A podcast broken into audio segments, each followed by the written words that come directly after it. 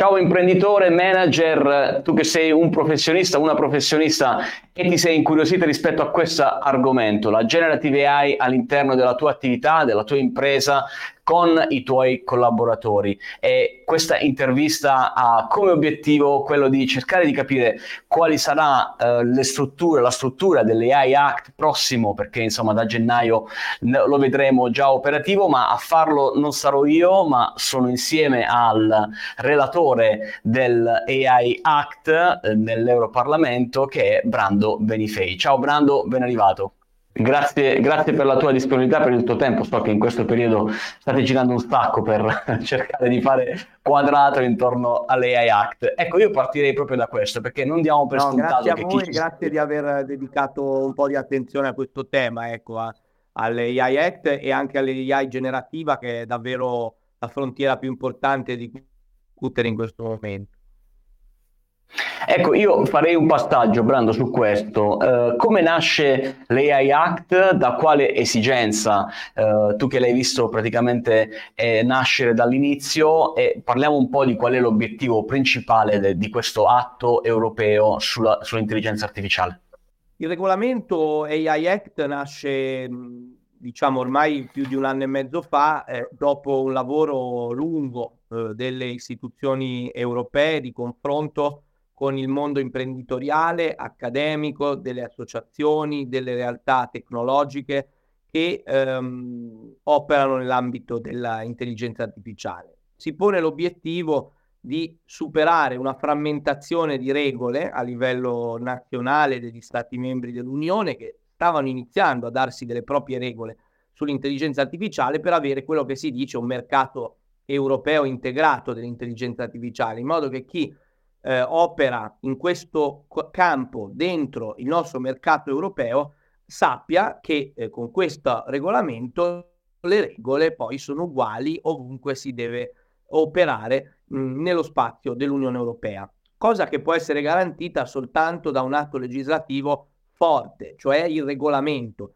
Eh, per chi non, non, non lo sa, eh, va detto che eh, l'Unione Europea legifera in due modi con le direttive, e cioè strumenti legislativi che però hanno degli adattamenti nazionali e quindi delle differenze mh, mm, per, da Stato a Stato, oppure i regolamenti, tipicamente usati proprio per la materia del mercato interno, perché danno regole uguali per tutti, certo. per le istituzioni pubbliche, per gli operatori economici, danno certezza del diritto. In questo modo, eh, qual è l'obiettivo che, che si persegue? Appunto, unità del mercato interno, ma anche costruzione di fiducia e di affidamento dei consumatori, delle imprese, delle istituzioni sul fatto che mettiamo delle regole che permettono di ridurre al minimo possibile i rischi generati dall'utilizzo dei sistemi, rischi per la cybersicurezza, rischi rispetto a dati che allenano magari i sistemi a, a discriminare, questi casi esistono, dunque cerchiamo di correggerli,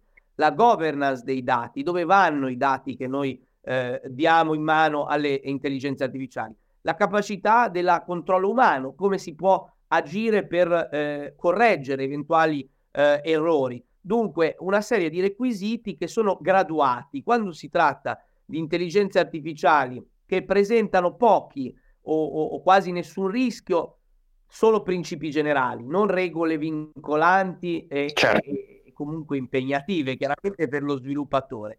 Quando trattiamo di ambiti più rischiosi, come può essere l'amministrazione della giustizia, la salute, i luoghi di lavoro, lo sviluppo cognitivo dei bambini, eh, per citare alcuni esempi di ambiti più sensibili, in questi ambiti noi chiediamo quel tipo di impegno per eh, prevenire i rischi, come dicevo, su vari fronti, ehm, con una procedura di certificazione, arrivando anche a individuare alcuni usi che riteniamo vadano addirittura vietati, cioè ad esempio nel testo del Parlamento, ora negoziato con i governi, siamo in questa fase di negoziato per arrivare a un testo finale, però per esempio il Parlamento europeo ha ulteriormente rafforzato un divieto che già era presente nel testo originario della Commissione europea sull'utilizzo delle telecamere biometriche in tempo reale negli spazi pubblici per via dei rischi di sorveglianza massiva, diciamo incontrollata così come eh, vietiamo quella che si chiama la polizia predittiva, cioè il tentativo che oggi si è visto non funziona, almeno finora nelle, nelle, nei risultati ottenuti di ehm, pre- predire chi commetterà un crimine. Ecco, alcuni di questi sistemi, come questi usi, che riguardano, se vogliamo, elementi di sicurezza, eccetera, hanno, come dire, un bilanciamento delicato, ecco, con i diritti fondamentali delle persone, dunque sono oggetto di un'attenzione particolare, in qualche caso anche di, ehm, di divieti. Chiudo dicendo che eh, è vero, come è stato detto, eh, introducendomi che eh, stiamo lavorando per chiudere questa negoziazione su questo regolamento che è il primo al mondo che trasferisce protocolli, sistemi di riduzione del rischio che già esistono in una legge, non più raccomandazioni, accordi volontari come quello preso dalle big tech americane con Biden oppure quello che si sta discutendo a livello del G7 proprio sull'AI generativa, ma non più quindi accordi volontari, ma una legge. Dicevo, è importante dire a chi ci ascolta che è vero che noi mh, molto probabilmente, questo è il nostro auspicio, per gennaio avremo un'approvazione finale del regolamento, ma l'entrata in vigore sarà graduale e dunque per chi eh, ci ascolta eh, ci sarà un percorso accompagnato, lo chiameremo il patto per l'intelligenza artificiale, eh, da non confondere con l'atto che è il regolamento di cui stiamo parlando, ehm, che sarà un percorso di compliance volontaria anticipata. Perché è stato immaginato già questo lavoro insieme alla Commissione europea? Perché abbiamo visto con il GDPR, sono certo che eh, mi capiscono quelli che mi ascoltano, eh, abbiamo visto come la difficoltà di entrare a rispettare queste norme europee senza un accompagnamento adeguato ha portato tante imprese, ma anche pubbliche amministrazioni, ad avere molte difficoltà, a rischiare di essere fuori tempo, di non essere pronte nel momento in cui la legge, in quel caso la protezione dei dati personali, è diventata completamente vincolante. Noi vogliamo accompagnare la compliance del AI Act per la prevenzione dei rischi, come dicevo, come tema centrale ovviamente del regolamento, eh, per fare in modo che tutti possano essere aiutati nel rispettare queste nuove norme. E questo è molto importante, Brando ti ringrazio per averlo specificato perché in molti ci chiedono, ok ma uh, che succede a gennaio?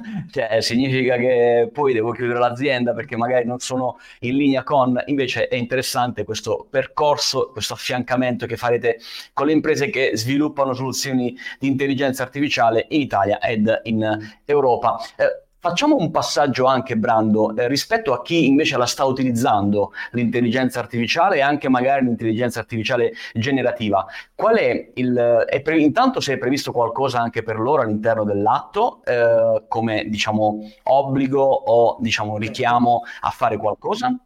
E magari se tu hai un suggerimento, visto che stai guardando a livello globale le varie soluzioni e normative e regolamenti che ci sono sulla generative AI, se ti senti di dare loro qualche suggerimento, quando stanno comprando una soluzione nuova di generative AI, cosa dovrebbero chiedersi? Quale controllo dovrebbero fare per essere certi che, di non incorrere magari in qualche reato, in qualche norma non, non seguita? Allora, questa mi pare una domanda veramente importante e, e, centrale anche per chi ci sta ascoltando e quindi rispondo volentieri. Intanto, secondo me devono sperare che il regolamento venga negoziato nei binari che stiamo tenendo e quindi che eh, le cose vadano come stanno andando fino adesso, però siamo in una fase ecco, delicata delle negoziazioni, perché eh, il regolamento prevede nella sostanza ehm, un riequilibrio a favore degli utilizzatori dei sistemi di intelligenza artificiale, generativa e non, ehm, rispetto alle responsabilità che noi chiediamo, ovviamente proporzionate, ma che noi chiediamo di assumersi da parte di chi li sviluppa. Cioè, senza questo regolamento, per parlarci chiaramente, il rischio di accordi contrattuali e di interpretazioni diciamo, troppo favorevoli allo sviluppatore dei sistemi di intelligenza artificiale, delle norme esistenti, esiste, anche per la forza economica di mercato che molti sviluppatori hanno, non tutti chiaramente, ma alcuni hanno la forza di poter dire, beh, volete il nostro sistema, ve lo prendete tenendovi voi tutta una serie di responsabilità su problemi che possono insorgere, noi ce ne liberiamo. Eh, questo tema è stato oggetto di una discussione molto pesante e perché gli interessi sono molti, ma noi stiamo costruendo una catena delle responsabilità che fa sì che l'utilizzatore, l'impresa, la pubblica amministrazione che acquista una tecnologia e la utilizza, e magari la adatta in alcuni aspetti, chiaramente poi per il suo utilizzo specifico, mh, mm, non si trovi ad avere tutte le responsabilità, mentre invece facciamo in modo che chi lo sviluppa faccia con la certificazione, come ho detto, negli ambiti più eh, sensibili mh, mm, e anche sull'AI generativa, e ora lo dirò, eh, faccia la sua parte per chi poi eh, lo utilizza non si trovi ad avere troppi problemi, anche se lo dico, ed è oggetto ancora di negoziato, quindi non posso dare dettagli specifici, noi chiediamo, credo correttamente, all'utilizzatore di fare così come fa per altri temi, ad esempio dati, la gestione dei dati sensibili e dei dati personali a cui accennavo prima, una forma di impact assessment sugli eh, impatti concreti. Guarda, faccio un esempio molto banale che mi, mi fa capire subito, penso, eh, su cosa intendo dire. Se noi sviluppiamo un sistema da utilizzare nell'ambito di una scuola, nell'ambito del, dei contesti scolastici, è chiaro che faremo una verifica di conformità che mantiene delle certezza, perché non può a, essere in grado di ehm, verificare, diciamo, e prevedere tutti i tipi di contesto scolastico in cui potrà essere usato, cioè quali, eh, diciamo, composizioni anche di tipo di origine etnica o religiosa eh, possono avere gli allievi, che modalità di apprendimento viene portata avanti in una scuola. Allora, chi utilizzerà quindi il Ministero dell'Istruzione, l'istituto stesso, a seconda delle eh, diciamo, decisioni che si prendono, dovrà fare una verifica concreta ovviamente molto più semplice di una verifica di conformità prevista per gli sviluppatori, per capire nel contesto concreto in cui viene utilizzato il sistema quali ulteriori rischi non previsti dalla verifica di conformità fatta ab origine dal, dallo sviluppatore potrebbero esserci in questi contesti così, diciamo, particolari, come ad esempio sto parlando di un ambito dove avremo dei minori che interagiscono con certo. l'intelligenza artificiale. Quindi Diciamo, questo è un obbligo che noi prevederemo, il cosiddetto impact assessment sui diritti fondamentali per gli utilizzatori, però è un obbligo, va detto, non pesante, non troppo impegnativo, però permette di collocare la questione e le problematicità nella situazione concreta. AI generativa, che poi è quello che ci interessa di più, ma credo che ora spiegarlo dopo aver dato tutti questi elementi di contesto eh, sull'AI Act ci aiuta a far capire meglio a tutti. AI. Ecco, su questo noi abbiamo messo um, due ordini di eh, regole che, che la, la, riguardano. Uno è uh, un, uh, una deviazione, diciamo, dal principio generale del regolamento che sta a, diciamo, a regolare in maniera molto stretta non le, le tecnologie, ma uh, i rischi concreti. Ecco, nel caso dell'intelligenza artificiale generativa, stanno alla base, quindi per PG, GPT-4 per ChatGPT, um, eh, i, i modelli che stanno alla base, noi riteniamo per alcuni di essi, quelli più potenti, ed è oggetto ora di negoziato con gli Stati membri questo, eh, di mettere delle regole eh, eh, eh precedenti all'entrata, diciamo, nel mercato. È un'eccezione, nessun altro sistema ha questo tipo di, di impatto, diciamo, di, di, di, legame con, con, le regole. Perché eh, qual è il motivo? Per cui, perché questi sistemi così potenti, così versatili, che non hanno usi previsti, che sono, mh, diciamo, eh, sistemi di frontiera, li chiamano, eh, diciamo, nel, nella letteratura di questi, di questi, di questi, di questi tempi, vogliamo che facciano alcune verifiche sulla loro sicurezza, sul modo in cui sono stati allenati, con eh, l'impatto ambientale che generano, che è molto elevato per questo tipo di modelli, certo. ehm, prima ancora di entrare nel mercato.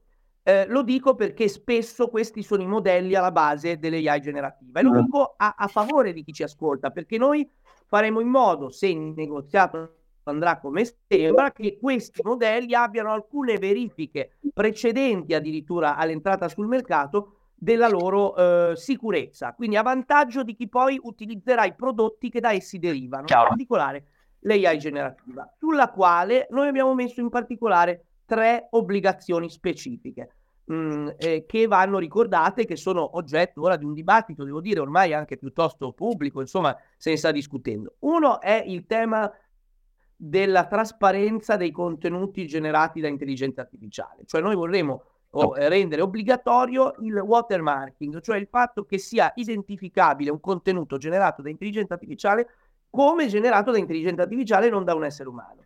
E questo vuol dire, ad esempio, lavorare perché così eh, si possano contrastare meglio fenomeni di disinformazione di massa. Sappiamo che oggi è facilissimo fare un deepfake che mi eh, replica a dire e fare cose che non ho mai fatto. Dunque capite che rispetto anche per esempio al tema democratico, il tema elettorale, eh, questo è un tema molto importante. In generale è un tema di garanzia, anche di tutela di chi mm, diciamo realizza mh, mm, eh, eh, opere che non sono eh, frutto di intelligenza artificiale. Distinguere. Eh, così come eh, vogliamo mettere in campo una serie di misure perché l'intelligenza artificiale generativa sia costruita in modo da essere più difficile l'utilizzo di, della, dello, di questo sistema, di ciascuno di questi sistemi, per generare contenuti illegali o usarlo per finalità il- illegali. Questo significa anche eh, mettere alcune salvaguardie, anche nel modo in cui viene allenato il sistema. Ehm, terzo, tutela del copyright, molto complessa tecnicamente, ma stiamo lavorando a una soluzione per cui i creativi, gli autori che, us- che, che diciamo, i cui contenuti sono usati per allenare i sistemi abbiano una tutela rispetto al rischio di vedere mh, usate il loro il frutto della loro opera creativa senza alcun riconoscimento, senza alcuna remunerazione. Altro tema anche di chi sono i diritti di quello che è generato dall'intelligenza artificiale. Sono di colui che lo ha eh, prodotto inserendo un certo input o sono del, del sistema? Anche questa è una questione mh, complessa, quindi copyright in input e in output. Eh, cosa c'è di importante in tutto questo per chi ci ascolta? Beh, direi che sono questioni che possono essere importanti come tutela. Come vedete, non sono obblighi per chi utilizza i sistemi, ma non sono per chi li sviluppa, per chi li eh, mette poi a disposizione, perché mh, mm, eh, sono, eh, diciamo, anche modi per evitare che vengano usati in maniera malevola, in maniera eh, negativa. Ovviamente lo dico, lo, lo dico ehm, eh, eh, perché sia chiaro il collegamento con quello che ho detto prima. Oltre a questi obblighi, è chiaro che se un sistema di intelligenza artificiale generativa viene usato negli ambiti che abbiamo previsto essere ad alto rischio, scattano tutte le regole in più che riguardano i sistemi ad alto rischio, cioè un'intelligenza certo. artificiale generativa che viene usata in una scuola, eh beh, deve avere fatto allora tutti quei passaggi eh, di tutela che per esempio eh, riguardano la gestione dei dati quando hai a che fare con un minore. Ecco, quindi diciamo, ehm, eh, spero si sia capito un, un messaggio di fondo. Noi riteniamo che chi sviluppa i sistemi, in generale e anche quelli generativi, debba prendersi un po' di responsabilità, con anche l'aiuto ovviamente delle istituzioni, per la compliance ovviamente le autorità nazionali di supervisione, l'ufficio europeo dell'intelligenza artificiale dovranno aiutare, ma dobbiamo evitare che chi utilizza i sistemi poi si trovi sulle spalle mh, troppe responsabilità, perché questo eh, favorirebbe l'adozione di questi sistemi, mentre noi vogliamo che l'intelligenza Giusto. artificiale si diffonda e sia utilizzata. Corretto, è assolutamente chiaro il messaggio. Uh, la, l'ultima cosa, l'ultima domanda prima di chiudere, Brando, è rispetto a quello che sta succedendo in giro per il mondo. No? Uh, noi in Europa sulle AI stiamo facendo un lavoro, state facendo un lavoro incredibile. Uh, che succede negli Stati Uniti? Che sta succedendo in, in Cina o altrove nel mondo? Allora, diciamo che il dibattito sulla categorizzazione dei sistemi di intelligenza artificiale e dei loro usi come, eh, diciamo, vari livelli di rischio, quindi un, una piramide della rischiosità che eh, porta a un diverso grado di, di regolazione dei sistemi, eh, è un po' un linguaggio comune che è compreso ed è utilizzato a livello globale. La differenza è che noi invece che affidarci soltanto a protocolli volontari, come sta accadendo in altre parti del mondo, scegliamo di darci una vera e propria legge. Devo dirvi che per esperienza okay. uh, del dibattito, ad esempio americano, spesso eh, negli Stati Uniti questi dibattiti arrivano un po' dopo di noi. Um, e, e, però poi arrivano perché ad esempio sulla tutela dei dati personali il modello GDPR oggi in America si sta discutendo non solo ci sono già in alcuni stati membri degli Stati Uniti eh, delle norme che sono praticamente uguali al GDPR ma poi si sta discutendo di una legislazione federale dunque gli Stati Uniti stanno aprendo una discussione anche su una legislazione eh, eh, più, eh, appunto, non solo eh, in realtà volontaria, ma una vera legge eh, su questi temi. E c'è un lavoro di cooperazione internazionale. Posso dire eh, che Bene. a livello dell'Ocse, ad esempio, eh, c'è una cooperazione, per esempio, sulle definizioni. Noi nel regolamento adottiamo una definizione di sistema di intelligenza artificiale che è sostanzialmente quella adottata a livello Ocse. E poi, ad esempio, abbiamo um, un, eh, uno sforzo in particolare sull'intelligenza artificiale generativa eh, di costruzione di regole minime comuni. C'è un protocollo, un codice di condotta, anche a usare il termine esatto, che è oggetto ora di discussione a livello del G7, è il cosiddetto processo di Hiroshima, che è stato avviato nel G7 di Hiroshima ehm, e che proseguirà anche l'anno prossimo. In parte sicuramente saranno simili a quelle che noi abbiamo adottato a livello legislativo, probabilmente noi ci metteremo qualcosa in più, perché chiaramente il codice volontario, eh, il codice di condotta deve mettere assieme molti più paesi, perché dovrà avere l'ok del Canada, degli Stati Uniti, eh, del Giappone, insomma i paesi del G7. E aggiungo il rischio è che poi questi obblighi siano volontari e poi alla fine non veramente azionabili. Quindi è importante che ci sia una diciamo, una condivisione di quello che dobbiamo chiedere agli sviluppatori, ma io sono contento che l'Europa non solo chiede, ma gli dice se volete stare nel nostro mercato dovete farle queste cose, non solo dirci che le farete, dovete farle veramente. Bene, questo è importante perché insomma si è da, quasi da guida rispetto a quello che si sta discutendo a livello globale. Noi ne siamo veramente felici. Brando, è stato molto utile questo confronto con te, ti ringrazio. Noi aspetti, aspettiamo quest'anno prossimo ad aprile 2024 alla nostra AI Week a Rimini, così potrai darci un aggiornamento ulteriore rispetto a quello che di lì in qualche mese sarà successo nei Paesi membri. Eh, io ringrazio chi ci ha seguito fin qui, resta qui all'interno della AI Play dove tra l'altro puoi trovare anche una miniserie dedicata alla AI Act girato in collaborazione appunto con il Parlamento europeo. Ciao Brando, grazie per la tua disponibilità. Grazie, ciao a tutti.